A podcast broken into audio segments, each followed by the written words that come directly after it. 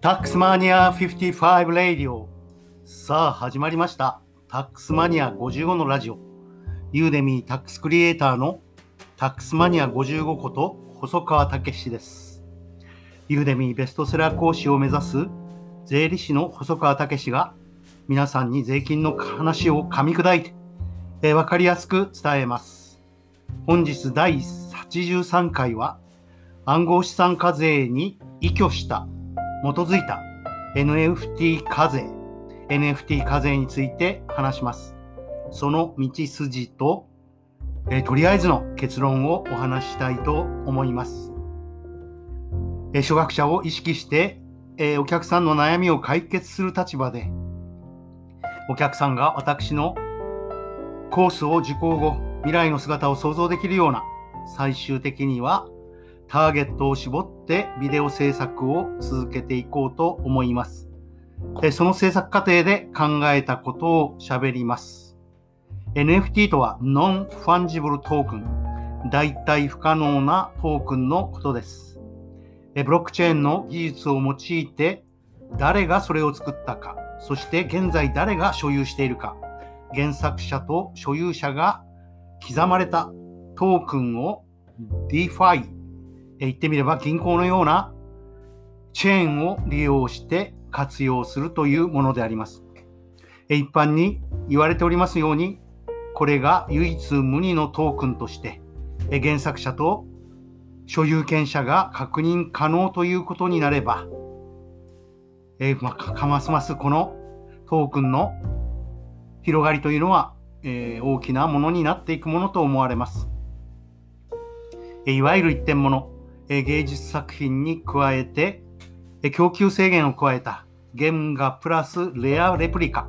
え例えば1枚、え1万円で500枚売るようなことが可能になり、え芸術的価値に加えて、え閉ざされた市場の中で取引されるえ財産的価値が確立するものと思われます。え細かい話は抜きにして結論だけをお話ししておこうと思います。これはあくまで私が出した、えブロックチェーンの技術に基づくトークン NFT がどのように課税されるかを現行の制度に基づいて暗号資産がどのように課税されているかに基づいて結論を出したものです。え結論1え、個人には相対で、つまり市場を通さないで直接取引をして現金化しない限り課税されないと思われます。その理由は、今現在暗号資産がどのように課税されているかによります。そのパターンは3つに分かれます。1つ目が現金化した場合、2つ目が物やサービスに変えた場合、そして3つ目が他の暗号資産に変えた場合、アルトコインを取得した場合の3つです。それぞれの3つを少し分析すると、現金になった場合、これは現金として実現しているので課税。2つ目は、一旦持っているコインを売って、そしてそれが現金化されて、それで外国のお城や高級車を購入したものやサービスを購入したと考えれば、これも実現と。そして3番目の他のコインを取得する場合もですね、一旦は持っているコインを手放して、現金を取得して実現、そしてその現金でアルトコインを取得していると。このように考えるとですね、3つとも現金化一度はしているというですね、一つのメルクマールが浮かび上がってくるわけです。そうすると、閉ざされた市場で取引されている今現在の NFT は、それが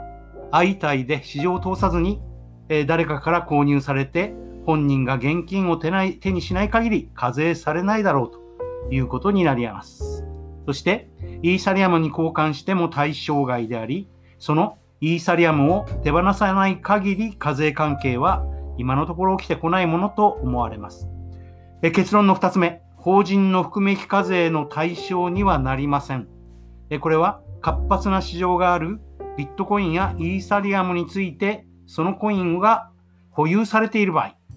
保有されている場合については、そのイーサリアムやビットコインの利益が活性化された市場にある利益ということで課税されるので、NFT、これをいくら取得しても、それがいくら値上がりしても、それは課税の対象に今のところならないというのが結論であります。え本日は暗号資産、これの課税関係に依拠した NFT 課税、その筋道ととりあえずの結論、えこれを述べてみました。えご清聴ありがとうございます。タックスマニア55レイディオまた聞いてくださいね。